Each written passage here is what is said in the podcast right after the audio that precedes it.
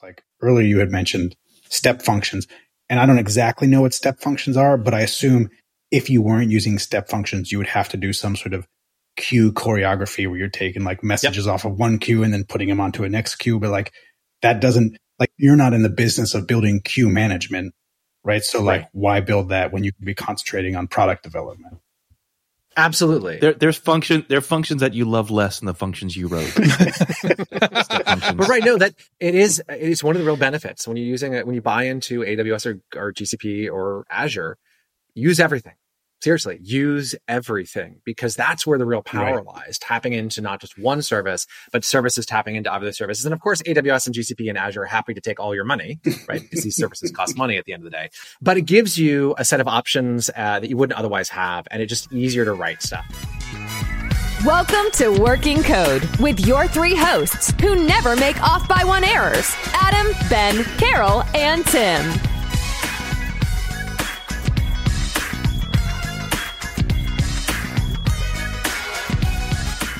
It is show number thirty-seven, and on today's show, we have a special guest. Joining us today, we have we have Brian Kloss on to talk to us about the cloud.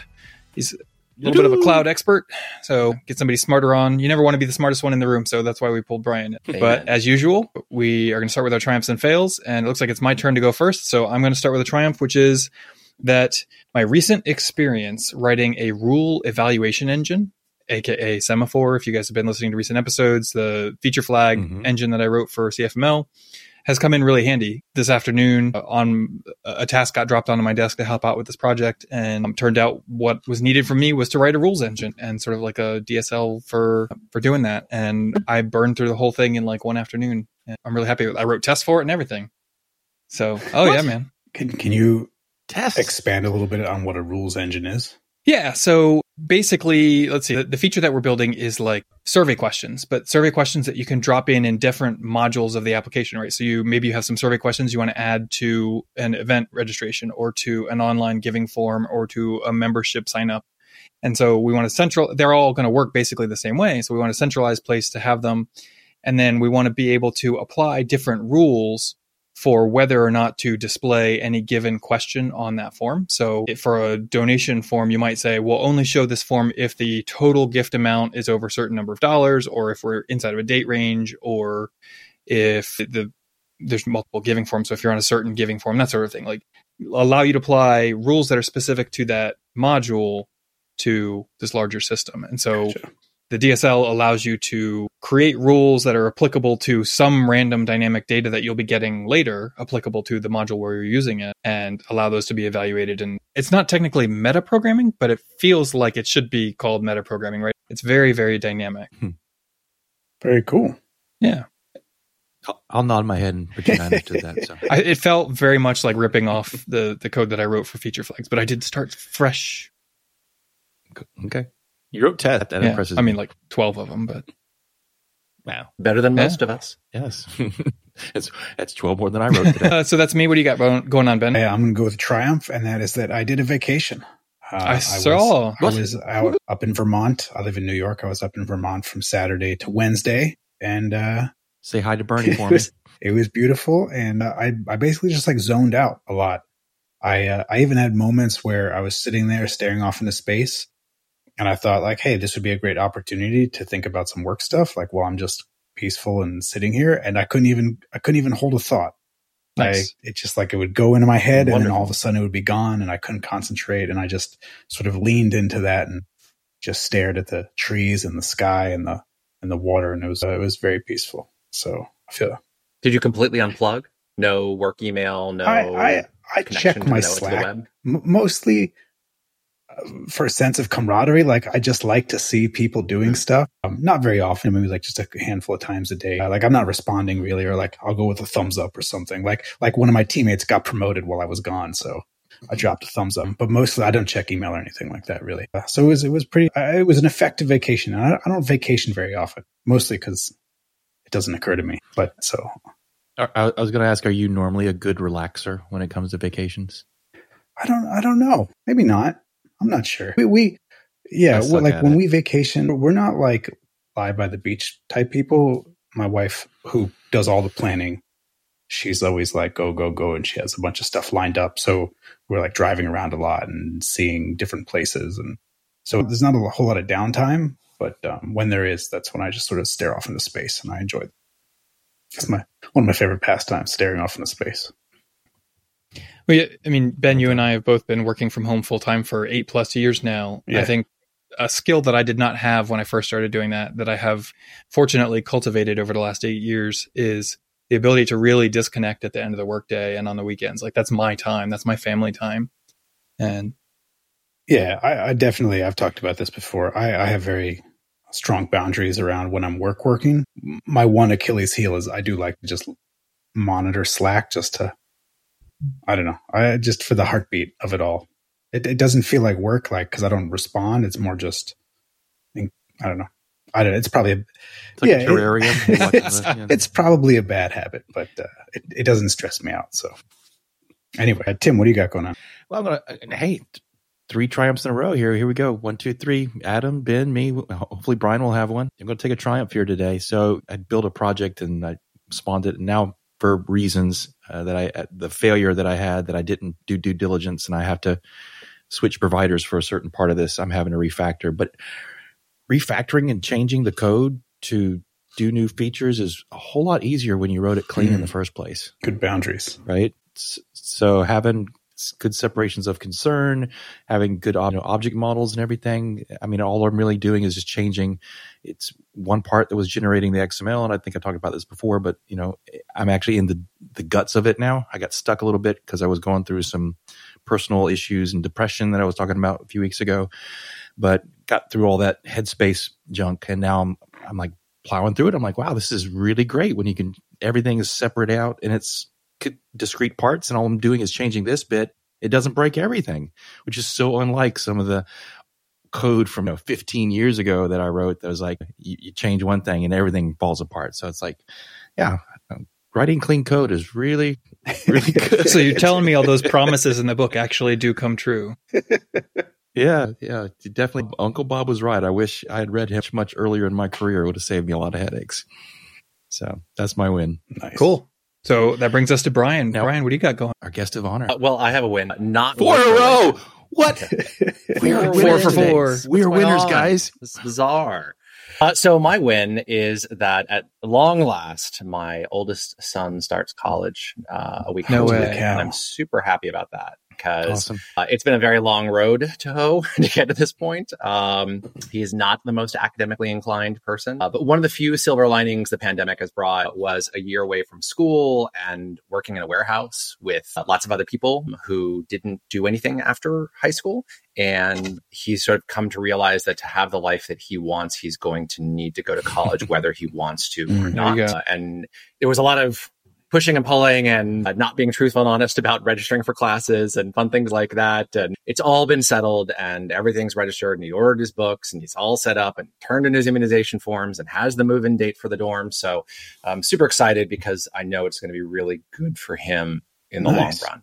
And we get our nineteen-year-old in the house, which is also a win. Is he, is he moving? Working yeah. in a warehouse, good object lesson in life. Yeah, absolutely. I mean, it was good for him, and he loved the people that he worked with and had great relationships, but it really did give him a perspective on what he had and what he has to do to move forward mm-hmm. uh, in terms of the life that he wants to have as an adult.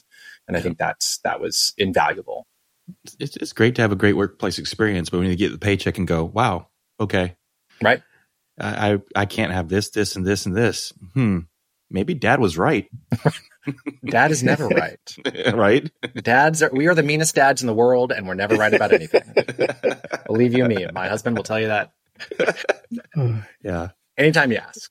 It, it's the old uh, Mark Twain quote where when he was eighteen, his father was the stupidest man in the world. He left mm-hmm. home and came back to visit when he was twenty-four and realized how much my father had learned those few years I was gone. Yeah. Exactly. Is he moving far away or, or staying? Uh, it's about an hour. So I live in Frederick, Maryland, uh, which is an hour north of D C, hour west of Baltimore in the center of the state. And then he's going to Shepherd University in Shepherdstown, West Virginia, okay. which is about another hour west from here.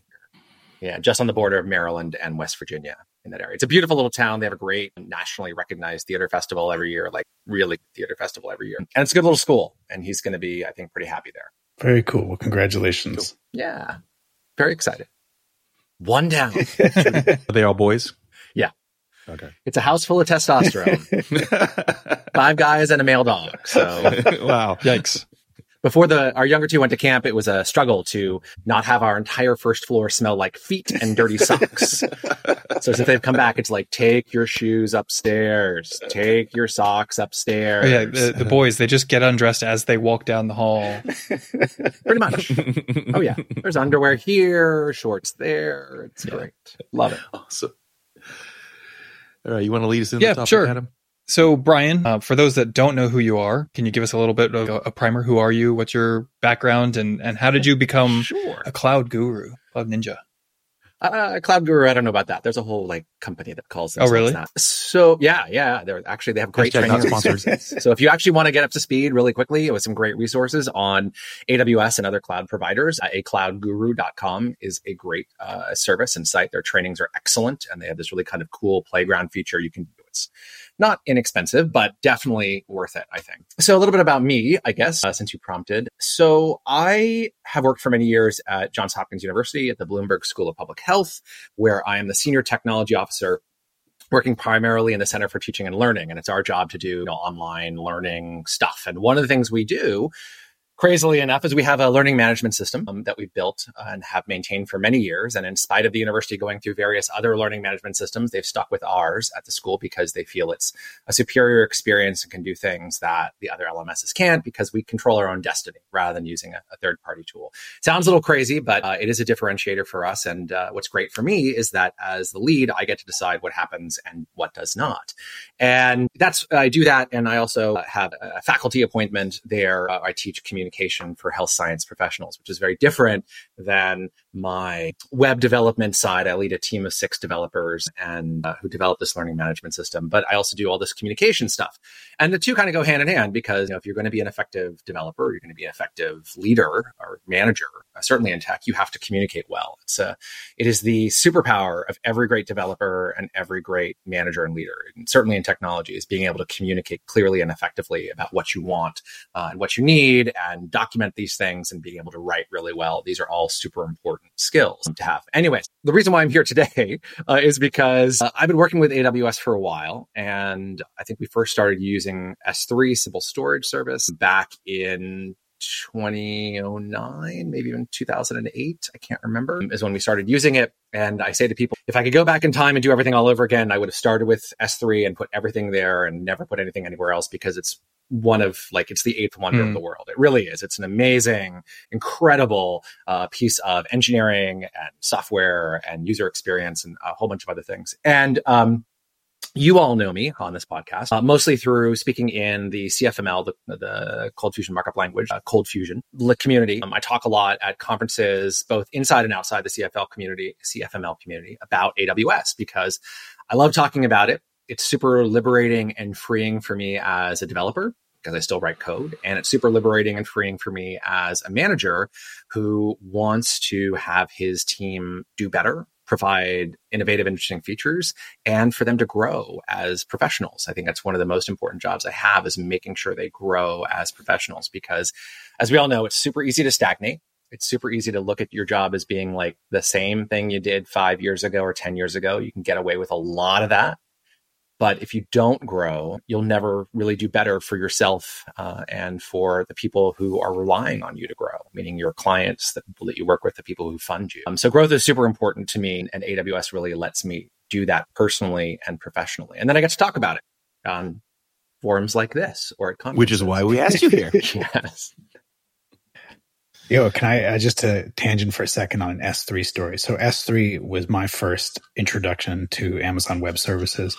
And we were in this crazy situation. We had uh, early days in Vision, we had this network attached storage device that had, I think, like two terabytes of storage on it or something, which is mind boggling to me.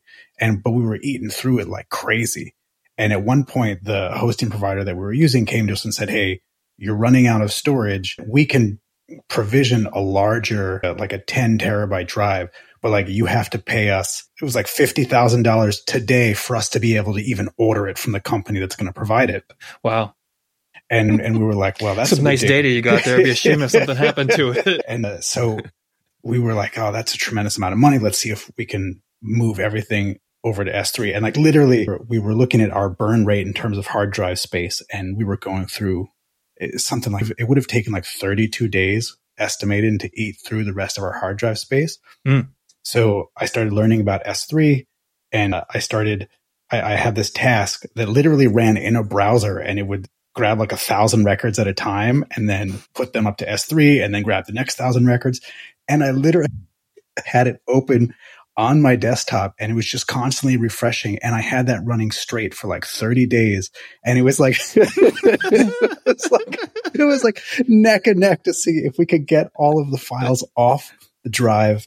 And, and the challenging part, it's a literal race. The craziest part was because we had to, we essentially had to dual write the files, because we had to write all new files to S three and to the local N A S, network attached storage.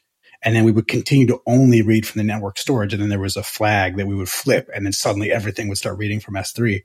And I think we, we finally got the flag flip the day before we would have run out of storage. It was like the most wow. stressful time of my life, but it was also like so exhilarating. And S three, to Brian's earlier point, like I'll never not put stuff in S three going forward. Like it just, it's magic. I don't, I, yeah. And, and, and maybe that, like, just to quickly step into like another thought, is like one of the worries that I have with Amazon Web Services is like, it feels so magical. It feels like, oh, that's someone else's problem. They've solved that. They're obviously much smarter than I am. But like, is that kind of a dangerous mindset to have? No, I would no. say no. I mean, to jump in and, and say, answer that question, I would say no. Let it be somebody else's problem. Undifferentiated heavy lifting is what Amazon says over and over again, right? Why should it be your job to deal with network attacks, attached storage? Is that your area? Is that Envision's area no. of expertise? The answer is no. Not at all. It's not my area of expertise. And, and you know, running compute instances, that's not my area of expertise. Or Kubernetes clusters. Nobody wants to do that for real, right? And nobody wants to do that. And, and letting somebody else take care of that and paying them sometimes not very much and sometimes a significant yeah, a amount lot. To do that is, in many ways, I think, is the value, right? If, if Why do you need people running database servers? Why do you need people running the network hardware and network interfaces and you know, ex- function execution environments, whatever it is? You got to pay people to do that. And that's not helping your business be any better at helping, in your case, you know, people design and collaborate with one another. And so I think you know, in that sense, it homework. makes a lot of sense. Yeah. yeah, well, you know. Speaking the A W S line there. But it also, I mean, sure, for me, I think, Ben, you know, your experience, I, I mean, I've definitely had those browser Yo. page, single page functions that like pull a thousand records at a time and do something with them, or five thousand records. I mean, I've done plenty of migrations that way, I'm ashamed to say, but it's true. But that kind of pattern, you know, the strangler pattern, right? Mm-hmm. Where you start having everything in another service in A W S or Google Compute or, or Google Cloud or Azure. And then at one point start moving everything over to that thing is a great way to get started. You know, people are always like, well, but I've got to do everything at once. And the answer is no, you don't, right? Yeah. You can start moving stuff over and then at some point flip the switch on everything using feature flags, right? Which I know you're a huge fan of, Ben. Adam was talking about earlier, using feature flags to do that kind of work. I mean, you can s- slowly strangle, as they say. It's not the right, you know, not the nicest word, but it's a great way to get started with pretty low investment and pretty low risk. And I think that's what, I think people are just terrified. Like they think I have to move everything to the cloud. And I'll tell you, you know, our primary compute instances are still in our data center at the Bloomberg School of Public Health because of legal reasons uh, yeah. and because of other monetary and business reasons. We can't move them. So for me, it's a hybrid cloud. It's a hybrid cloud. Yeah. The worst possible, the worst of all possible worlds.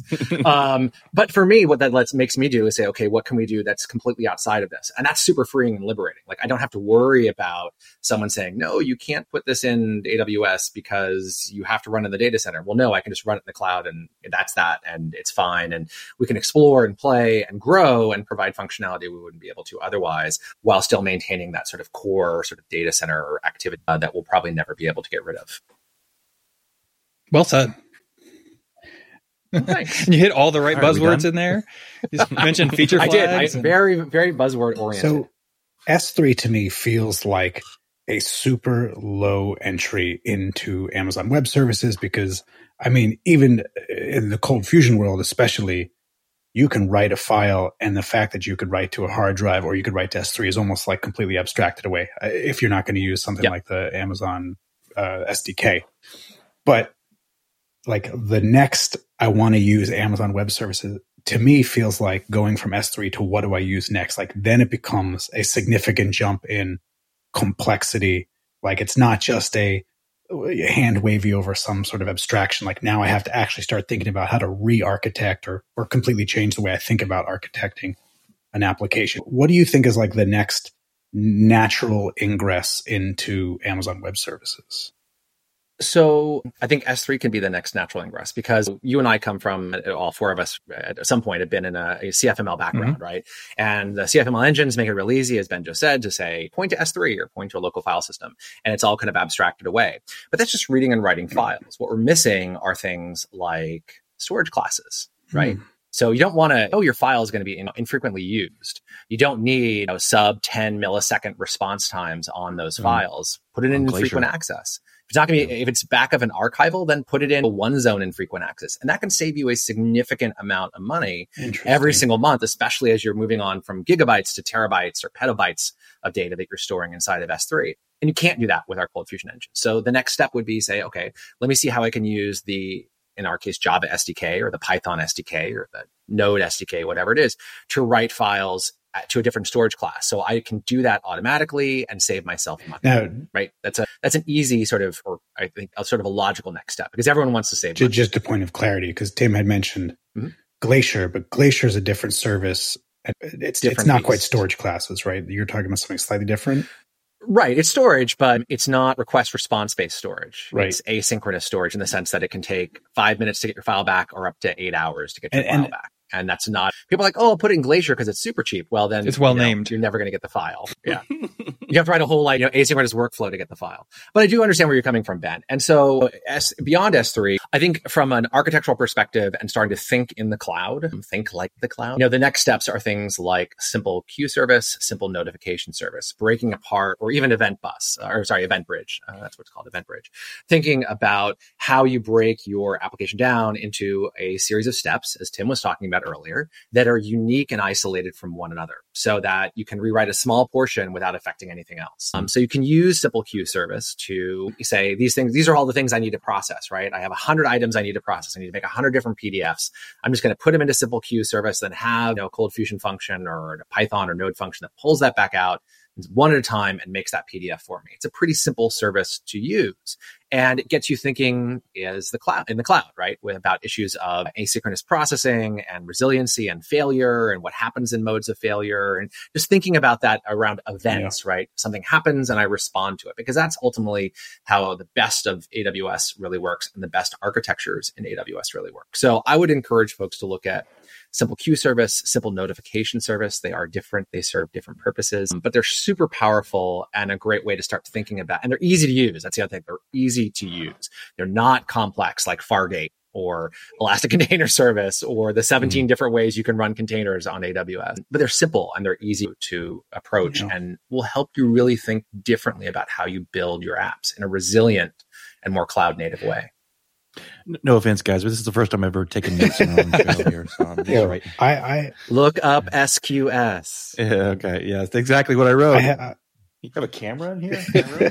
But I will say, you know, we're so one of the things uh, project we're working right now is actually one of our last really big data stores, which is about only about seven and a half terabytes of data, is moving out of our data center into the cloud, and we're rewriting the module in our learning management system that stores most of that data. And the developers who are working on it are this is their first real like. Big, not like a simple Lambda function or just working with S three or a queue that they pull messages off. This is like a full complex workflow that combines, you know, I think at, at this this point, it probably has uh, about eight or nine different A W S services combined, uh, making all of this. Um, and for them, you know, even for them, they're like, okay, I got to figure out what's the difference between S Q S and S N S. And again, these are learning opportunities that really can transform the way you think about building applications. And for them, it's been eye-opening and useful. And we've done a lot of talking back and forth about, well, what about this case? And what about, you know, a lot about failures. Because if you're working with A W S, you got to deal with failure. Stuff fails all the time, right? Werner Vogels, the C T O at one point, said, and not these exact words, but basically everything fails all the time. And how do you deal with that? And the great thing about A W S is they do a lot to abstract away some degree of failure for you, like with retries that are built into the S D Ks. Yeah.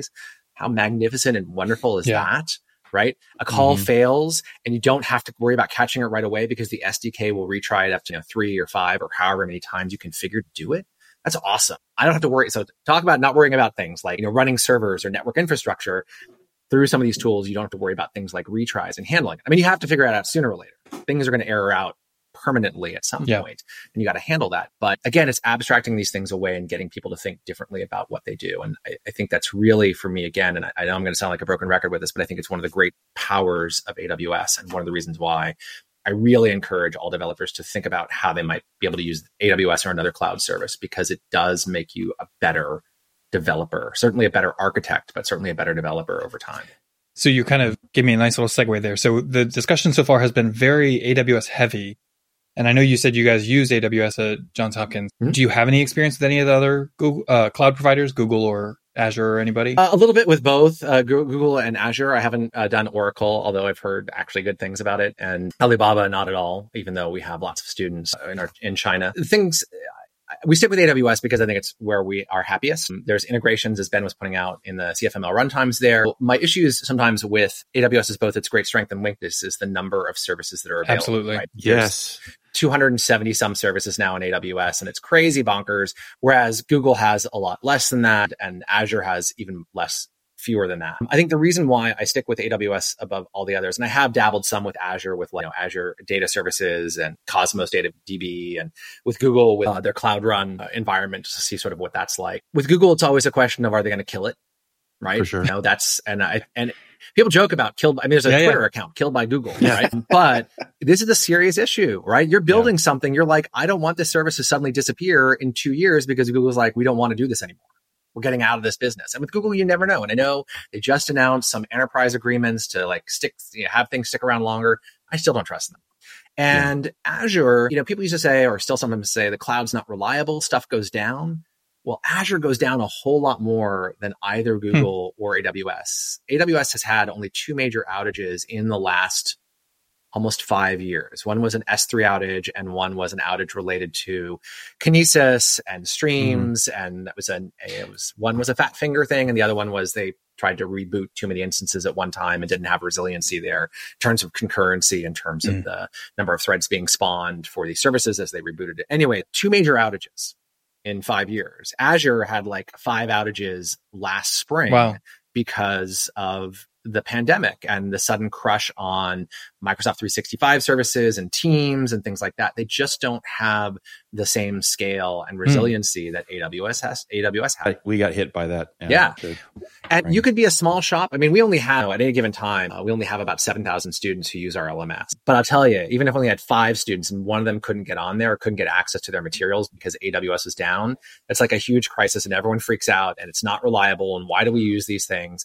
So it, it does does make a, a big difference for me. I understand, you know, I think if I had started all over and I was one hundred percent like, let's say a .NET person, a Windows shop, Azure makes a lot of sense because Microsoft and their traditional embrace and extend uh, sort of approach to things makes it really easy to work with Azure uh, if you're a end-to-end Windows shop and Microsoft shop. And I think there are some advantages there. I mean, I think it's kind of nice that Cosmos D B can do a bunch of different things, not just a relation. It can be a relational store or an object store or key value store. It's, it's kind of interesting. But for me, A W S is where it's at because there's always something new that I can play with and explore.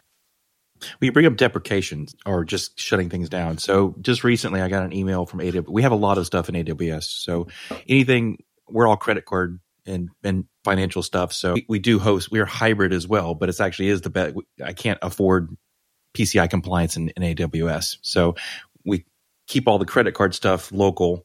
But anything else, and there's a lot that's not related directly to that, is in A W S. But they recently sent me an email that says, hey, we're shutting down E C two Classic. Yeah, yeah I got that too. You got that email? And I'm like, I don't know if we're on it. They're like, they said we had an instance. But, but it was which in like one? Oregon. But it was, yeah, but which one? It was in Oregon. I'm like, we always keep our stuff in North America, like Virginia. What's... And so that is one fear I do have is like, sure, today it seems like E C two V P C version is, you know, that's where it's at. You know, ten years from now, it's like the, the thing about A W S is it's so magical. I never have to touch the stuff. Right. And so my fear is like, what happens, you know, five years from now or ten years from now? And they're like, hey, we're shutting down E C two uh, V P C. And I'm like, oh, crap, I'm sixty years old now and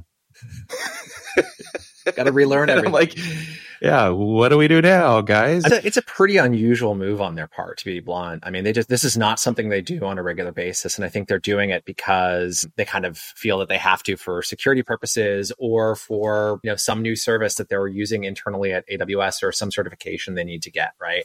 That's why they're doing it. And even what's happening, they're not really shutting, I mean, yes, they're shutting E C two Classic down in the sense that you can't run an E C two instance outside of a V P C or virtual private cloud anymore. But really what they're just going to do, for those who don't take any direct action, my understanding is that they'll just put, you have a default V P C in your account, virtual private cloud in your account, and they'll mm-hmm. just eventually just move that E C two instance into your default V P C. Now that may cause issues with networking and in- ingress and egress and all those other good things. But, you know, the instances aren't going away. They're just being migrated over into yeah. your own personal uh, V P C. It's going to cause problems for people. And I think we might even have some. I'm like, why are we getting this notice? I don't think we have any yeah. in there, but we probably do. That's the great thing about A W S, right? The A W S bill is like, what is this eleven cents? I can never find that last eleven cents, right? It's some instance that somebody spun up. Yeah. In well, I did P C find it. And it was like some, t- it was like some old test container oh. when we first started out, and we ran it up just you know, to test out Amazon, and like, and we never used it for anything. It's not even, it's not even doing anything. Yeah. So it's like, okay, just, I finally found it and killed it. But that's yeah, going to be somebody's job. You know, somebody has to go through right. and look at all your resources and be like, why is this here? I did that like two weeks ago with my team, and I shut off about fifty dollars worth of stuff that we're getting charged for every month, fifty bucks, which is you know, six hundred bucks a year, not, you know, a huge amount of money, but it's not insubstantial. six hundred dollars savings is a six hundred dollars savings, right? A year. And it was because people had done test stuff and were trying things out, and they just left it running. And I'm like, no, mm-hmm. kill your shit. Yeah. That's what you're supposed to do. Kill it. Take it down. You just got to quack. Yes. Have you ever just turned something off to see what would break? Um, no, I'm not. I don't live that dangerously. Oh, I have. I have. It's, it's a great idea, and you should. Like, everyone says, oh, you should do it, right? Oh, chaos engineering. You want to have fault injections. You want to do all this stuff that will break your stuff and to make sure it's super resilient. I don't want to mess my yeah, stuff yeah. up. I'm, I'm still too much in the mindset it's like cattle. I mean, Pat's yeah, not yeah. cattle, right? I'm still like, no. There, there are... I know what yeah. this does, and I don't want to break There it. Are a very few things that we don't turn off because we're a little bit worried that they're not going to come back up clean, and then we're hosed for mm-hmm. weeks or whatever while we get that sorted out. Absolutely. Absolutely. We do the same. Like we do, uh, we're doing more and more with like Kinesis and Kinesis Firehose and writing data, temporary data log data, analytics data to S three using Kinesis Firehose, which is a service that basically lets you just take like JSON objects and just keep pumping them as fast as you can into this Kinesis Firehose stream. And then it writes it, transforms it, and writes it into text files of varying size in, in S three, simple storage service. It's super useful. It's great for long-term storage of data that, you know, can sometimes do fun things like sit in a relational database when it really doesn't need to be there after a long period of time. Mm. We've all put logging data in relational databases. Say, don't say you haven't. Uh, or yeah, auditing data. Or we have, you know, there are requirements that we have around students and how long we have to keep their data. You know, it has to be eight years in some places, ten years in others. And we're past that point. We're like, let's get rid of this old data. But people still will someday, somebody will be like, oh, you know, that student was in my class in two thousand eight. Mm-hmm. I need to know if blah, blah. I'm like, okay.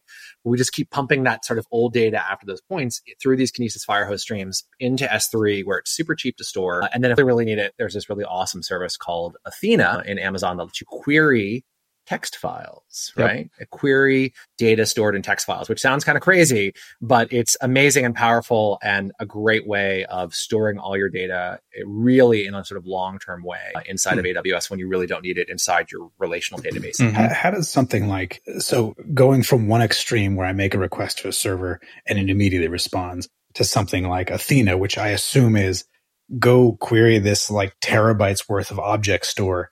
Does that just, mm-hmm. do they just say, all right, we'll yeah. just email you when this is done? Because to sit here sort and stand of. Would be cruel. So there's a, uh, to kind of briefly explain, there's this sort of pattern that you see in a lot of A W S stuff uh, where it's not an immediate request response, where it's an asynchronous call because most of their stuff is asynchronous. And this is the case if you ever use Step Functions, which is a uh, sort of workflow execution environment that's super powerful that lets you tie together a whole bunch of A W S services. And I've talked about it, and you can dive videos about it on YouTube and stuff. Anyways, so basically in those kinds of situations where you might have to scan terabytes worth of data and query that, you make a request and Amazon says, cool, here's an I D, here's a token, right? We're going to put it into our internal queue and it'll run, and it usually runs pretty quickly. But if you're scanning five terabytes of data, it's not going to be instantaneous, obviously. Just check back later and see if this job is done. Mm. and you make another request saying, hey, here's my token. Is this job done or not? Yes or no. And if it is, then it says, here's with that yes response, you can say, okay, cool. Now give me the results from that. Uh, and that's the case how you know, Athena works and Step Functions work and another number of other services as well. So it's a, it's not request response. It's a little more involved than that, but it allows you to do crazy stuff like run a select star on five terabytes worth of data and not worrying about you know bringing the whole system down. Does it have to? Not that you wow. would ever do that. I would never recommend select star for any reason. But does the you can do it if you all want. All of the objects that get queried in an Athena query, do they have to have a similar structure? Like how does they do? So it doesn't do th- fun things like joins. I mean, you can kind of set up multiple tables in there, uh, sort of virtual tables. So it uses another tool called Glue, A W S Glue, which is a sort of catch-all crawler data engine thing, uh, a schema. It's a schema generator, really. And you say, okay, this these objects are all going to have a user I D, an email, column name, column type, t- just like a normal table would. And then it queries that, or it crawls that, it scans it, and makes sure that all the stuff is there. And if it doesn't exist, then it's going to throw an error, mm, gotcha, right, okay. uh, for you. But that's pretty much what it does, is it's sort of doing real-time sort of schema translation and uh, putting it all into memory somehow. I don't know what these huge memory things are that they have there inside of A W S. Not just gigabytes, but terabytes of data for these things. Uh, puts it into memory mm. and then winds up doing the querying on it. It's pretty remarkable. And again, all abstracted away. Bananas. Don't have to worry about a thing. It's like magic. It is. You're right, Ben. It's like magic. The candy man. Yeah. I- I'll tell you my biggest beef. All right, let me just give do it. Let's lay it on here. I got beef. My biggest beef with them. You got beef. Oh, yeah. So their documentation, mm. they got a lot of it, right? Oh. But it's like it is. They change. They change the screens. They change so much so fast that by time the doc you get this documentation, it doesn't match. Yeah. You're following a simple tutorial, yep. right? It's even their stuff. It's not someone else's blog, and you're following it along. And it's like, all right, look for this and do this. And it's like it's not there. Right. It's completely different. And that, and, and it's not like I've done it. I do this all the time. And it's like, why can we not sync this up? Can you not update your documentation at the same time you change all your mm, damn screens? Right. Or, or just provide simple, clear examples of how to do things. I mean, I get it. Their documentation is thorough, right? For every function call, you get all the sort of you know, the properties that go in it, or you know all the methods that are part of a service. Or if you and they like, you can do it via the you know, the S D K or the C L I or CloudFormation, but. Or sometimes CloudFormation, but there's just too much, and mm. it, it, and I think that's AWS's biggest problem right now is too much, right? Service differentiation. What is the difference between E C S, E K S, and Fargate? Right? Right. What's the big difference between the three of those? And yes, I'm sure, you know, Adam, you probably know the difference between the three of them very well. But, you know, explaining that to somebody who's getting started with this, or even someone who's relatively familiar with A W S who wants to move into container-based services, that's really hard. And they keep adding. Can you explain the difference between like the seventeen different, um, what's their, their big machine learning thing? Uh, SageMaker, right? SageMaker Studio versus SageMaker Pipeline versus SageMaker whatever. I mean, just go Google A W S SageMaker, and there's literally seventeen different services or twenty different services there. And it's, what are these all for? So service differentiation is a problem. There's too much. Documentation, there's too many options. It's difficult to figure out what you're supposed to do. And I've had the same experience, Tim, just trying to get started and following people's, you know, blog posts that seem clear and well-written. But things have changed, and those options are no longer supported. Or the screens, if you're using the console, you can't follow along in those same ways. And, and that's a challenge. But if they really want to make developers happy, which they say they want to do, and they're customer obsessed, then coming up with simple, clear examples for the documentation for all aspects of it is super important, because otherwise we can't do the things that yeah, we want to do. Right. It should take us a day to figure out how to hook up an S Q S queue to a Kinesis stream. It shouldn't take a full day to do that. It shouldn't anyways. I mean, it's not that hard. But to the uninitiated, it easily could, because there's so many options and so many different knobs you can You have turn. to learn a whole language. Powerful, but frustrating. Yeah. Yeah. yeah, it is. A W S is its own language. I mean, CloudFormation is its own language, really, at the end of the day, right? Uh, its yeah. own, I mean, it's a D S L, but it's own, it, in a very real sense, its own language. And to the outsider looking in, it's super frustrating and really daunting. I I, I kind of wish we had Carol. I mean, I know we're you, we invited you on because Carol's out this uh, week, but uh, I'm your second choice. But, uh, well, I mean, she she's the original Beatle. You're Pete Best, but anyway, that works um, for me. But yeah, I mean, she had some issues with A W S and doing some stuff. She definitely would be picking your brain right now. Yeah, it's yeah, it can be super frustrating. Days lost to just trying to figure out how to make things talk to each other, or heaven forbid, figuring out the I A M permissions, oh identity access management right. permissions for things. That's like, again, I, I understand Dark. now why that's why there are companies where they have like a whole group whose only job is to work in I A M and I A M permissions because it is yeah, such... It's like, it's like black magic. It is like, it is black magic. It is. And I, yeah, colon star. yeah, exactly. Oh, God. All the resources, all the people, all... And that is why you can't be P C I compliant, Tim. Exactly. Oh, well, one thing that, that when you talk about having to learn a different language to make sure that everything talks effectively to each other, I, I think that's also one of the big cognitive steps is that when I'm developing application code and it's all right there in the application, mm-hmm. I, I make a tweak and I deploy it and it just works. Like I didn't have to do anything else. When I then start to consume Amazon services and then have Amazon services talk to each other, emit events and consume events, It's, it's like as a new person, I don't even know, do I do that programmatically? Is it quote unquote wrong to like actually just log into the console and manually set up a bunch of stuff and like provision tokens uh-huh. and then put them into my application? Like that feels so dirty because it doesn't feel reproducible. Right. So like, but it works. Right? It works. It gets the things yeah. done in your app. And I think that's, again, one of the real challenges that A W S has. Um, because, Ben, I totally feel your pain. I mean, again, the sort of the, my, the big project we're working on right now, or one of the big projects we're working on right now, again, the sort of workflows and the architecture diagrams for these things are huge yeah. with like fifty or sixty icons you know, on, on the screen for this one service, right? And people talk about this. And, and experts who work in particularly the serverless area in A W S will say, look, yeah, it looks daunting. It looks complicated, but you know, this all this complexity was being hidden by your local app, your runtime, whether it was dot net or ColdFusion or whatever it was, that was all hiding that from you, right? You just have to deal with it in this very kind of like decentralized, fragmented kind of way. But the advantage in the long run is that you have things that are super resilient. And if you want to swap something out or add a new piece of code or functionality or an entirely new workflow, you just do it. You say, boop, insert here. And it just does it, mm. right? Or you could say, I'm going to subscribe now to this S N S topic. So instead of like three different services or three, you know, three different functions are going to listen to this S N S topic and execute code based on the data that comes in, I can add a fourth. I can drop one out. I can do whatever I want. The other things don't know. The other things don't care. And like Tim was saying, it makes for a really clean working environment in the long run uh, to make sure that things are truly isolated, truly separate, and you're really thinking about resiliency as well as failure paths, as well as the happy path there. Um, so it's just a different way of thinking. And I get it. I mean, we use CloudFormation for some of our stuff, um, but not for everything. And a lot of times it's in our dev account, we build in the console, and then we figure out how to make a nice CloudFormation template out of it, and then we put that into production. And even then, sometimes it's like, it's just easier to make changes in the console, which isn't always good. But again, you're like, I don't want to break yeah. stuff. Mm-hmm. I don't want to blow everything uh, up in production. And the console mm-hmm. lets me do that. You mentioned earlier, like the cattle versus pets thing. I, I like to think of those as like cattle, but we give them names, right? Like yes. this is Betsy. exactly. Exactly. Oh, Betsy. All right. Well, you want to get into a user yeah, sure. questions? So Brian asked, uh, what are the dangers or benefits of quote unquote cloud lock-in? And do you think they're they're overblown? Is it maybe just a case of trading one set of problems for another?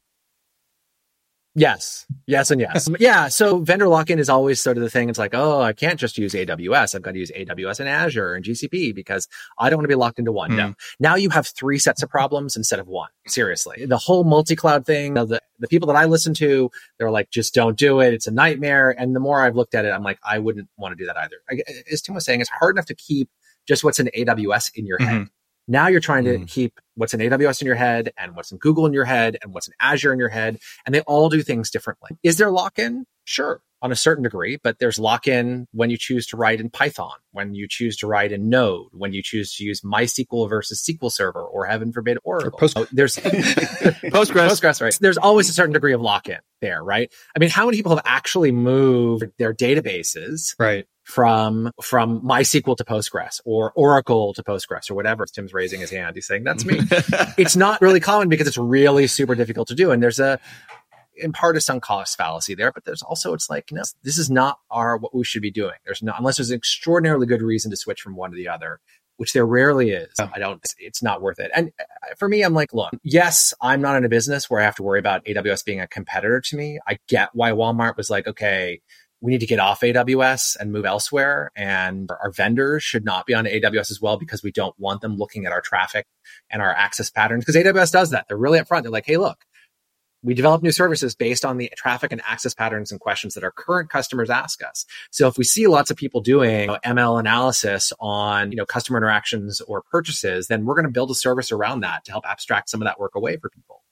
And we're going to use it ourselves. I mean, remember that pretty much everything that Amazon builds into A W S is a service that they use themselves or have used themselves first. Mm-hmm. Whether it's Lookout for Vision, whatever that is. No, that's a, it's a machine learning service to help find defects in products that are created in a factory, mm-hmm. right? Like, well, why would A W S do that? Well, think about the number of products that A W S actually makes themselves mm-hmm. that they sell on Amazon, right? right? It's Amazon selling, building products and on Amazon. So they're doing that. They have the service and they're going to sell it to other industrial customers who build products, and they can like have a machine learning algorithm that sort of looks at the pictures and like, ah, there's a defect in that one, pull it off the line, right? So they, this is what they do. They eat their own dog food every single day of the year, which is not, can't always be said about Google and can't always be said about Azure and the products and services mm-hmm. that they provide, although Microsoft does a lot more dog fooding um, than Google does. So I don't know, I'm getting off topic there, sorry. uh, but lock in, no, I, I wouldn't worry about it too much. A W S is not going anywhere.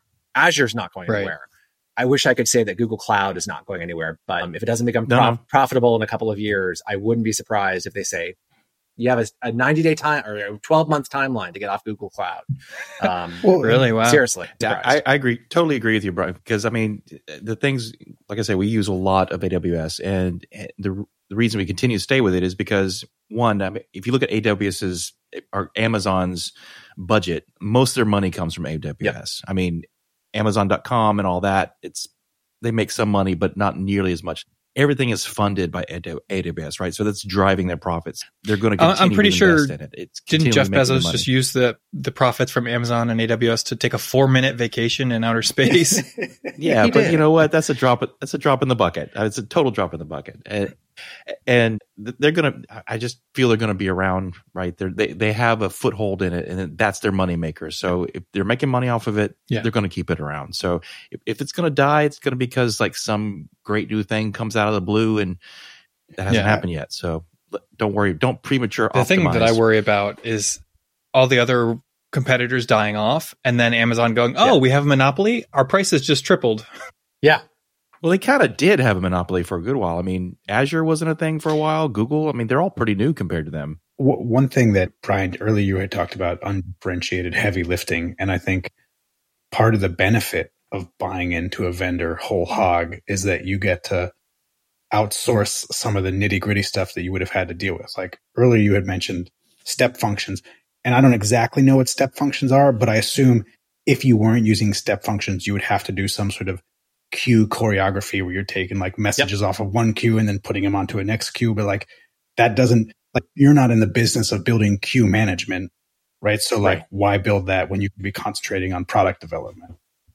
Absolutely. There, there's function. There are functions that you love less than the functions you wrote. functions. But right, no, that it is. It is one of the real benefits when you're using it. When you buy into A W S or, or G C P or Azure, use everything. Seriously, use everything, because that's where the real power right. lies, tapping into not just one service, but services tapping into other services. And of course, A W S and G C P and Azure are happy to take all your money, right? Because these services cost money at the end of the day. But it gives you a set of options uh, that you wouldn't otherwise have, and it's just easier to write stuff. I mean, I, like I said earlier, we can't put our core compute instances in uh, A W S, even though we have E C two instances. We have lots of compute running inside of A W S because of reasons from Hopkins. But it, we could do so much more, right? It would be even more freeing and liberating for us because there's a lot more that we could do that way. I, and I wish we could do that. So I don't worry. I don't, it doesn't, lock-in doesn't keep me up at night, and in cost increases don't keep me up at night. You know, Microsoft's not going anywhere. So at the very least, there's going to be Azure and, and A W S and probably Oracle and certainly Alibaba as well. Alibaba's not very well known uh, here in the West, but they're huge in an APAC region, and they're not going anywhere either. So I think we're going to see significant. But you can't host any picture of Winnie the No, you cannot. No, you cannot. Uh, that is correct. Because Jinping will, will shut That's it right. down. I don't, how do we move on from that? Sorry. I'm the disruptor. No, it's a perfectly legit question, right? It's a perfect, yeah. If you have customers in China, you got to think about that stuff. And you know, who's going to see your data and who will have control over it? Yeah. Censorship. Sure. Yep. So definitely not speaking from personal experience. If when you were new to the cloud, yeah, yeah, for a, a friend, friend of mine, yours? if if you, when my friend was new to A W S, they set up a V P C and maybe didn't do the best job of locking it down and, and configuring everything to be secure and happy and done well and done right. Would my friend be better off starting from scratch with what they've learned since then, or should they try and fix the the mess that they've made for themselves? That is an excellent question. Uh, and I feel for your friend because I'm doing this right now with uh, organizations and control tower, which are uh, two tools that let you sort of define your accounts and put guardrails and centralized billing and all sorts of fun things like that. Because like with many people, I started out and I was like, oh yeah, A W S, cool. Here's this one account. And we do everything mm. in this one yeah. account. Terrible idea. Like we've learned over the years and A W S says all the time, don't do it. It's a terrible idea. You need to have different accounts for different things. And you could build that out, but managing five accounts isn't so bad. Managing twenty-five accounts is shitty, and managing one hundred twenty-five accounts is even worse. So yeah, so I'm sort of in the same sort of boat right now with thinking about redoing that. And but migrating is never easy, right? Yeah. Migrating is never easy. And I think like with all things compute, there are trade-offs to what you want to, and need to do. So I would ask the question of your friend, are there significant and serious threats to with the current configuration of your V P C? And if there are, then yes, it's absolutely worth it to do it. To do which to one? To start, start with something fresh, okay. Rebuild, do it the right way that time. Because then you got to migrate all your E C two instances mm-hmm. in there, or move your e- elastic network interfaces, all that stuff. And maybe that's not a terrible thing. Maybe it's, again, pretty straightforward and less of a, not, you don't have to look at too much downtime or anything like right. that. But if there aren't significant threats to the security of the data and the instances that are in there, it's the question of, is that really worth your time? Right. Is the one hundred fifty hours, two hundred hours, whatever it's going to take you to do this. And again, moving everything into a new V P C is not trivial at all. Yeah, um, is it worth it? Keeping everything running while you're doing it. What could you be doing with that time otherwise? I, I wish I could have a, yes, absolutely do right. it, but no. I, I, it's that for me, like, and the same thing with organizations for me, it's been a long time and I got to the point now we have enough people and enough accounts that I'm like, I need to do something better uh, because right now it's all in my head, largely. Sure. Right. And that's a terrible place for stuff to be. I try to document some of this, but you know, you're talking about secrets and account management, and it's a bad place for all that stuff to live is in somebody's head. So I'm like, nope, I need to finally bite the bullet and do it, even though it's going to take time and effort and there's going to be potential disruptions as a result. Uh, because in the long run, I'm not going to be in my job forever. Uh, I better not be. Uh, so it's good for me to do that. And before it gets even crazier and more difficult to manage. Okay. I will pass that, that information on to my friend. Thank you. Please do. He'll be glad to hear it. But this was just a, a, a personal question from me. And I know I haven't heard a whole lot about their certifications more recently, but I know that they, at least at one point, did offer certifications. You could become like a, you know, E C two certified or, or A W S certified that you knew all their stuff. Is that oh, really yeah. worth getting? Does it do anything beyond getting you past H R? Or mm, depends on who you work for, right? Mm-hmm. So there's a really good blog post. If if you aren't familiar with Corey Quinn, oh, his yeah. company, the Doc Bell Group, they do uh, Screaming in the Cloud is his podcast. Last Week in A W S is his weekly newsletter, or bi-weekly newsletter. It's awesome. Bi-weekly, semi-weekly, because it comes out twice a week. They did a blog post about certifications that I think is really great. And and you should everyone should take a look at it um, because I think it's, it very much mirrors what I feel about it, which is, if your job is going to reward you for it, like you work for the federal government, you work for a large organization or corporation that rewards certifications, do it, right? Do it because it's going to mean more money for you uh, in your weekly paycheck. So absolutely.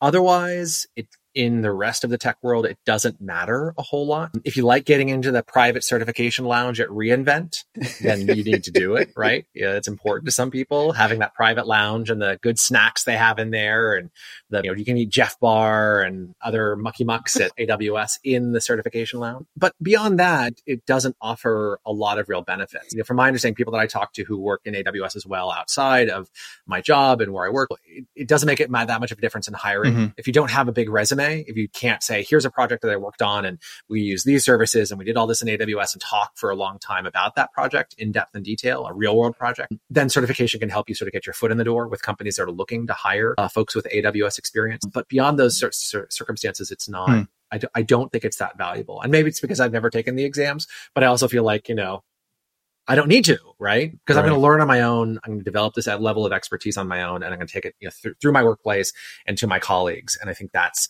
uh, what's ultimately yeah. most important. I mean, to the previous point about the documentation going out of date almost before it goes gets published, I was kind of wondering, like, is is that sort of the same thing with certification, right? Does the information change so fast that the certification is outdated when you get it?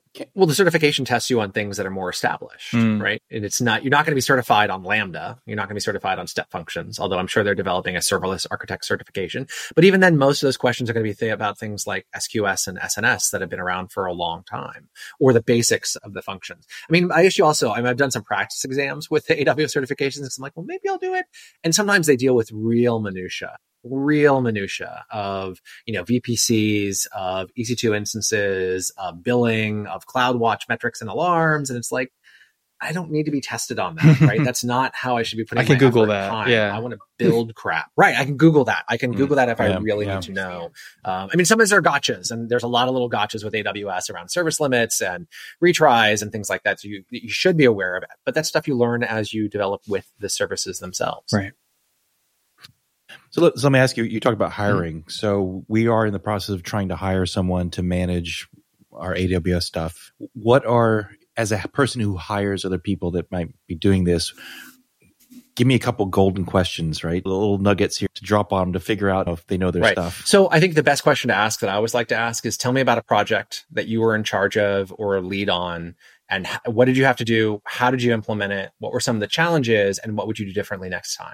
And just let them go with that and ask follow-up questions based on those things. Um, because you'll know pretty quickly if you have any sort of familiarity, even you know, relatively passing familiarity with A W S and building a couple small projects, whether or not they know what they're talking about, whether or not it was a sort of a real project, the level of complexity, uh, the challenges they encountered. Was it, oh, we had to move all of our files in our image database up to S three? Well, cool. So what else did you do with it? Right? Was it, was it I just literally F T P'd a terabyte worth of files up there? Or was it that you actually had to build a service? And what did you do about I A M permissions? And did you do anything with like uh, storage classes or A W S batch for processing those images? I mean, there's lots of opportunities for you to sort of ask sort of follow-up questions in there to see really what was the depth of their experience. Um, so I think by having them describe that project and what worked and what didn't in particular, what the challenges were, you really learn a lot about somebody's skill and experience with A W S that can't be sort of you know, faked by just dropping buzzwords. Right. You know, we did a, oh yeah, we had a SageMaker service that ran on Elastic Container Service that talked to A W S batch and then did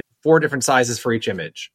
Okay, so five, uh, route fifty-three, right, exactly. and, to just yeah, drop more service yeah. names in there. But yeah, you could ask yeah. easily ask a follow-up question about any one of those and say, well, what was it like working with E K S? I mean, what were some of the challenges with E K S and running pods and stuff, being tasks being killed and stuff? And if they can't come up with even like a good explanation of that, it's pretty clear that they don't really know what they're talking about. Sort of along the lines of the complexity of Amazon Web Services and, and getting things to talk to each other, are there, I don't want to call it anti-patterns. I, I think we've probably all had moments in our career where we read a book on, on programming patterns and then we over-apply those patterns in our next you know, few months of work. Do you ever see people like use DynamoDB when R D S like would have been overly sufficient, and like why go through the complexity of some totally new database model? Like, do, do you see things like where people just kind of go off the deep end because they're excited?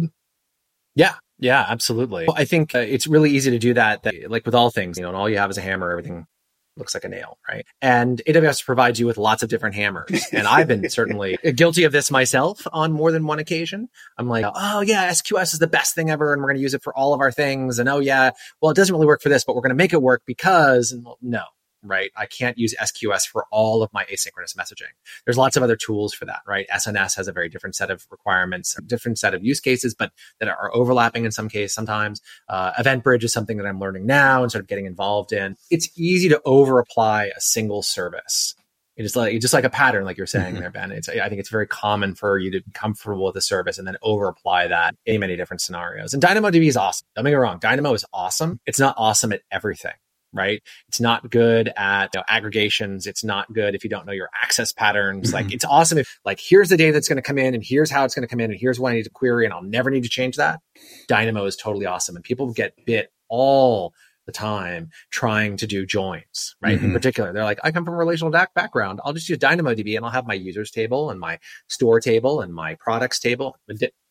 And that's where it all goes to hell in a handbasket really, really fast. It's it's learning to think in a different way, but then also you know, the cloud native way, but then also not using one service for everything mm-hmm. you might need to do. Although S three is probably that service. Well, do you think... I mean, we, you, even just earlier when we were talking about Adam's friend with the V P C issue, do you... If I'm, I'm a, like, let's say I'm buying in, I'm excited. I want to try some Amazon Web Services stuff. Should I try to refactor an existing piece of functionality? Or do you think it'd be best to, I have something new I want to build. You know, maybe it's part of an existing application, but it's a new feature. And like, let me use the new feature as a way to experiment. Or I don't know. I don't know what the better move is. I don't either. I'll give you the typical Hopkins answer. It depends. That's a typical answer we give everyone for everything at Johns Hopkins. It depends. You know, on the one hand, if it's a new feature, then yeah, absolutely. It's greenfield. You have all sorts of options and ideas. You can explore, see how things go, if they work well or if they don't. Something that's known is much easier because you know the business logic, mm, you know the yeah, rules. You don't have to figure them out as you go along. And you can figure out, can I replicate this in the cloud? Or how does this need to be different in the cloud? Now, I, I talk a lot about serverless, and I haven't only I've only mentioned that word like once in this whole podcast so far. That's kind of shocking to me because I talk about it all the dang time. That's a great way to get started, right? Is take a piece of functionality, uh, put in a Lambda function, hook it up to an S Q S queue or S three or whatever else other services you might need to do this, and you build a cloud-based function that requires no management, you know, no cattle, no pets. It gets invoked as you need it, uh, and it's wonderful. And, and for me, you know, I think that's been, for my team and myself, the easiest thing to do. Like say, okay, by and large, we want to do things that are kind of similar to what we've done in the past, or there's really clearly defined business logic around this. One of our, I'll say, one of our first big projects that we did in A W S in a purely serverless way was a video transcoding, translating, transcribing service. And we weren't doing that locally because we didn't have the compute or know-how how to do it, but we did it all serverlessly in A W S. And that was totally new functionality for us. And we use it every day. And it costs us a good chunk of money because we use it super heavily for yeah. the work that we do. But it's totally worth it because I don't worry. I don't have to build a translation service. I don't have to build a transcription service. I don't have to build a video transcoding service. All that stuff is there and I can piece it together, and I did. And that was great. And that was all new functionality. But the stuff that we're talking, I was talking about now, the project that we're currently working on, we have all the business logic. We have to figure out how to map that to A W S. And that's its own special challenge, right? Uh, because we're building all these sort of flows and workflows and paths and lots of little pieces of functionality that were a series of ColdFusion components and functions and ColdFusion components before. And that's good too, because it allows my team to say, ah, I know how this is supposed to work. How do I make this work inside of A W S? Yeah. And they learn that way because there's less to figure out. I'm not figuring out all the business logic. I'm, right. I know the business logic. I just got to figure out the component pieces and how they fit together, the component services and how they fit together. So again, I think it depends there, though I would probably lean towards the take something existing, figure out how to replicate it in the cloud, because that way you don't have to worry about the business logic side of things. That makes sense. Plus, if you, I mean, this is not a great example, but you can always send to both almost, like yeah. send to the old and to the new. And then Absolutely. Once you're confident that the new results match the old result, and you can start moving more traffic over. Right. Make it With a feature, feature flags. flags. That's the strangler pattern at work right there, right? You slowly strangle the amount of work that's going to the old, old service and push it. You, and it's safe. It's safe. If something blows yeah, up, you still have the data word. in the old service. One thing that I struggle with wrapping my head around, and it's because I, I don't really have a lot of experience with any of this stuff. We have teams at work who are much more forward-facing when it comes to the new technology. But one thing that I'm always wondering about with Amazon Lambda is how dumb a function should be. Meaning, hmm. for example, let's say you have a, a Lambda function that pulls a file down from S three, does something to it, and then pushes it up somewhere. Like... Mm-hmm. Almost in an ideal world, that Lambda function shouldn't even know where it's pulling from or where it's pushing from. Like part of the message that it receives should have like, here's the S three U R L that you're pulling from, and here's the S three U R L that you're putting to. And like you could run like a whole bunch of different services can now use you to do this thing. But I, right. I assume that then adds another level of complexity that now you have to pass data to that. And I don't know, like what's your strategy? How closely coupled I don't even know what the right terminology here. Like how tightly coupled should the Lambda function be to its contextual usage versus mm-hmm. like how completely uh, pure functioning should it be? Or, that's a great question. And I tend to err on the side of cohesion for the task more than anything else. I don't believe in giant Lambda functions that do like, you know, seventeen different things based on the parameters that are passed into them. And I understand why people do that um, because they haven't learned about step functions. They haven't learned about the, the fact that you could do like branching and workflows in there. Uh, leave that to step functions. Leave that to an external service or environment or another sort of controller function, although that's a bad idea. So, I mean, if, in the example that you gave where it's like pull a file, do some manipulation, put it back, I keep that, I think by and large, most of the time I would say put that all in one function. Unless that manipulation or transformation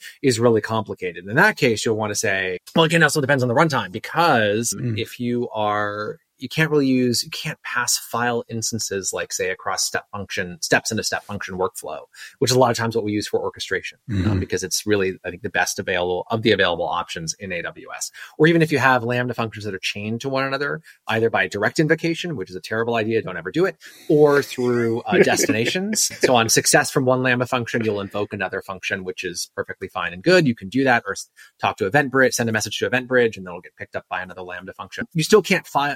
pass file instances in there. So at the end of the day, again, this is kind of specific to files, right. You have to pull it into that function. You're right, going to have right, to read right. it back into that function kind of no matter what. And maybe that's a better option for a shared library than you know, a separate function that's reused again and again. On the other hand, yeah, I, I think I tend to look at it more like tasks. So we do a lot of zipping of mm-hmm. files uh, inside of Lambda because we're doing stuff in S three. S three is not a, uh, it's not a, it's an, it's an object store. It's not a file system. So you can't like point, for example, in ColdFusion, you can't point You can't say C F zip this directory. It doesn't work that way, right? Um, you actually have to like pull each of the files in. So one by one, which is tedious and awful, but we can abs- try to make that function more generic. Like here's a payload, zip it up. Regardless of where those files are, as long as you have permission to do it, go ahead and do it. So I think it's more about shared libraries than trying to, in some ways, than make really small functions. But the function should perform the task and absolutely no more. Does that make sense? Yeah, yeah. And I, and as you're articulating that, I think I also kind of come up with a different way to phrase the question a little bit. And I don't know if this adds any color, but like, imagine you had a team that came to you and said, hey, we need a Lambda function to do X, Y, Z for a process that we're working on. Do you think a good default would then be to think, okay, you want to use it for that, but how can we think about this function that any team might want to use it to do something similar? Or should you just solve it for that team first and then not worry about it being generic? Yeah, I would solve it for that team, for that first, team first, to be perfect. Okay, yeah. Because again, for some of the stuff, you know, the way, especially looking at sort of like EventBridge or step functions, which are these sort of orchestration you know, environments that A W S provides for you if you want to use them, more and more they're directly integrating with other services. So two years ago, three years ago, two years ago, you had to write a Lambda function to insert a record into DynamoDB. Now you can just do it from within the step functions workflow itself, right? You just say, insert record, here's the data I want to insert into this DynamoDB table, and you're done. There's no more Lambda function even needed for that. So over time, you're going to see more of these kind of direct service integrations, no code integrations is what some people call them. So you don't have to write separate functions for them. So for me, I'm like, you know, for some things, it's going to be easy to abstract it away and to say, we don't need that function anymore, right? But let's solve the problem now for these people. And if we see a repeated issue, repeated sort of request, we can work on building something that's a little more abstract. My problem with this sort of abstract functions, a lot of times you wind up trying to do everything and don't do anything particularly well. No. So I'm like, solve for that problem. Mm. And, and I imagine the hardest part now that you have distributed systems is that there might be code there, and it's almost impossible to tell if anyone's even still using it. I mean, like you could see that a sure. function is being invoked, but like I can't right. tell you how many times, even in a simple application, you look at arguments for a method and you're like, is anyone even passing these arguments anymore? Mm-hmm. And you search through the whole, yeah. and like you find out that everyone's just passing null because like the one person who needed it doesn't need it anymore. And now everyone just passes null. And oh yeah. And you don't have a single code monolithic right, code right, base, right. right? To search through. I mean, you could like, clone all your Git repos for the entire company and be like, search for this, Ugh. you know, and across all the Git repos and hope you don't break things. Yeah. But maybe that's chaos engineering. Uh. So I wanted to, I, I was trying to decide whether or not to do this, but I think it could be beneficial to the listeners. So Ben, your original question there about like writing a Lambda that reads a file from S three, maybe modifies it and writes it back to somewhere. I actually have a service that does specifically that. And the only thing that I really want to add to what you guys, I think everything you guys talked about was perfect. But to add to that, like, yes, and you have to plan for failure, right? Like that Lambda could mm. fail for mm. myriad reasons. And part of what we decided, like the boundaries of our Lambda was what's the recoverable case, right? Can, where can we just rerun this Lambda with the exact same message and it'll just rerun? Hmm. And that was that word? I did. Idempotent. I can never idempotent. Yes. Idempotent. Uh, Super important. Yeah. Yeah. Adam, I totally feel you. We, you know, all the time, we have reads and writes that fail in the middle of, oh, here's three hundred files. We're going to try and zip up, for example. Right. And it fails to read one of them. So what do you do? Right? Do you put that back in the queue? Are there other people waiting for that? Oh, and then you have to sort of retry all those things again. And that's where, again, people try to do write all this, especially in the serverless sort of distributed environment, but serverless in particular, where they'll try to write, you know, all these tries and catches. And it's like, look, use an orchestration engine, use step functions, or just send events via EventBridge or S Q S queues or whatever you're using so that you don't have to write all these try, success, failure, catch modes into your code, into your functions. Then you get these giant functions that try to do all of this work when you should be using the native services, the native integrations. Uh, again, step functions is a big one. I hate to be harping on it, but it's great place to do this work for you. You, you tend to be. You just replaced serverless with step functions in tonight's exactly. Discussion. I did. Right? I did. Dang it. Yeah, it seems like it. Dang it. So, so let me tell you my my my biggest fear is like when you start separating out all these things into different concerns, and the, but they're different services. This is kind of, we had a, a podcast about microservices and the, the struggles mm. there is when things mm. go wrong, debugging, mm. right? Where the issue is, because you have so many places, you, you've separated everything out. They're all different services, they're different Lambda functions, they're step functions. How do you wrap your arms around figuring out when things go bad? Where is the bad app? Yes, that is a challenge. Absolutely. And yeah. there are companies that will take all of your money to help you solve that challenge. I don't right. want to do that. So two things that I try to encourage my team to do, because again, we don't certainly don't have unlimited funds, anything but. X-Ray in A W S is a great service to say run. Never heard of never it. Never heard of X-Ray? Oh.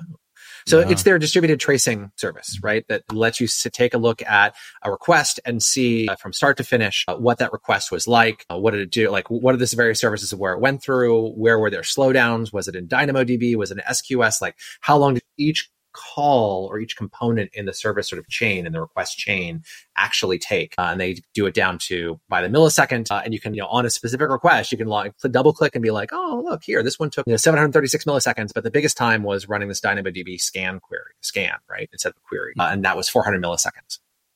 So X-Ray can be very, very powerful. Uh, the problem with it is that it adds a lot of data to things like CloudWatch, and you pay for that as you go along. Uh, so you have to yeah. use those tools sparingly. And one of the nice things about X-Ray is that it does the distributed tracing. Basically, you're kind of wrapping your Lambda function calls or A P I gateway requests inside of an, a larger X-Ray call saying, hey, X-Ray, you're going to trace this whole thing. And there's other companies out there. If you want something, X-Ray is nice. Uh, they're better, more thorough solutions through companies like uh, Lumigo or Dashbird or Datadog, even. Of course, but again, uh, you're going to be paying for it. So that's that can be really helpful. The other thing to do is put the Amazon request I D in everything you do, in all of your logging, uh, even in different Lambda mm. functions. The, it's the poor man's way to do this, but if you put it in all the requests, you put in each of your Lambda functions, you can then search through using CloudWatch, right? And, and through the logging, because all the logging is done largely through, or through CloudWatch, through Lambda functions at least. Uh, do a query that looks for that request I D, and that'll query all of your CloudWatch log streams. And you can say, oh, okay, here's the missing pieces. Here's the bits and pieces of where things went wrong. It's tedious. It's error prone and it takes, yeah, it's tedious. That's the biggest thing. It's not fun. I mean, debugging a distributed environment, whether you're using a Kubernetes cluster or serverless stuff and Lambda, is painful. It is painful. Mm-hmm. Uh, you can't just like you know, do an abort and dump a bunch of stuff in the middle of a request. It doesn't right. quite work that way. And but that so I think those are really the best tools to use in my experience without going to a third party service, um, which would be lovely. But again, that's not within our particular budget. X-Ray, definitely check it out and look at it. And Service okay. Lens is their sort of like superset of X-Ray, where you say, okay, now we're going to look at like. You define a whole application and how stuff runs end to end, and you can sort of drill down and see where there are bottlenecks and slow requests and the number of errors and all that other stuff. It's definitely worth checking out inside of A W S. Okay. Service yeah. Lens. All right. Take more notes. Service A W S, lens. Service Lens and X-Ray. Again, this is X-Ray. The challenge of A W S, right? Tim, yeah. you guys, how many the times vocab. Have you said in this podcast, use a lot of A W S and you're like, what? X-Ray, what? Yeah. Yeah. Right. Service Lens, what? Yeah. Right. Uh, yeah. No, exactly. Yeah. Because they're, no again, I know CloudWatch, but I don't use it because it costs right, too much yeah, money. CloudWatch is not cheap, right? And so you got to like no, sample very no. small rates inside of X-Ray, so you're not getting five thousand dollars bills a month yeah. from watching every single trace so, through. CloudWatch pro tip: yeah. you can set I mean, uh, retention on every log mm. log group. You can set retention. Yes.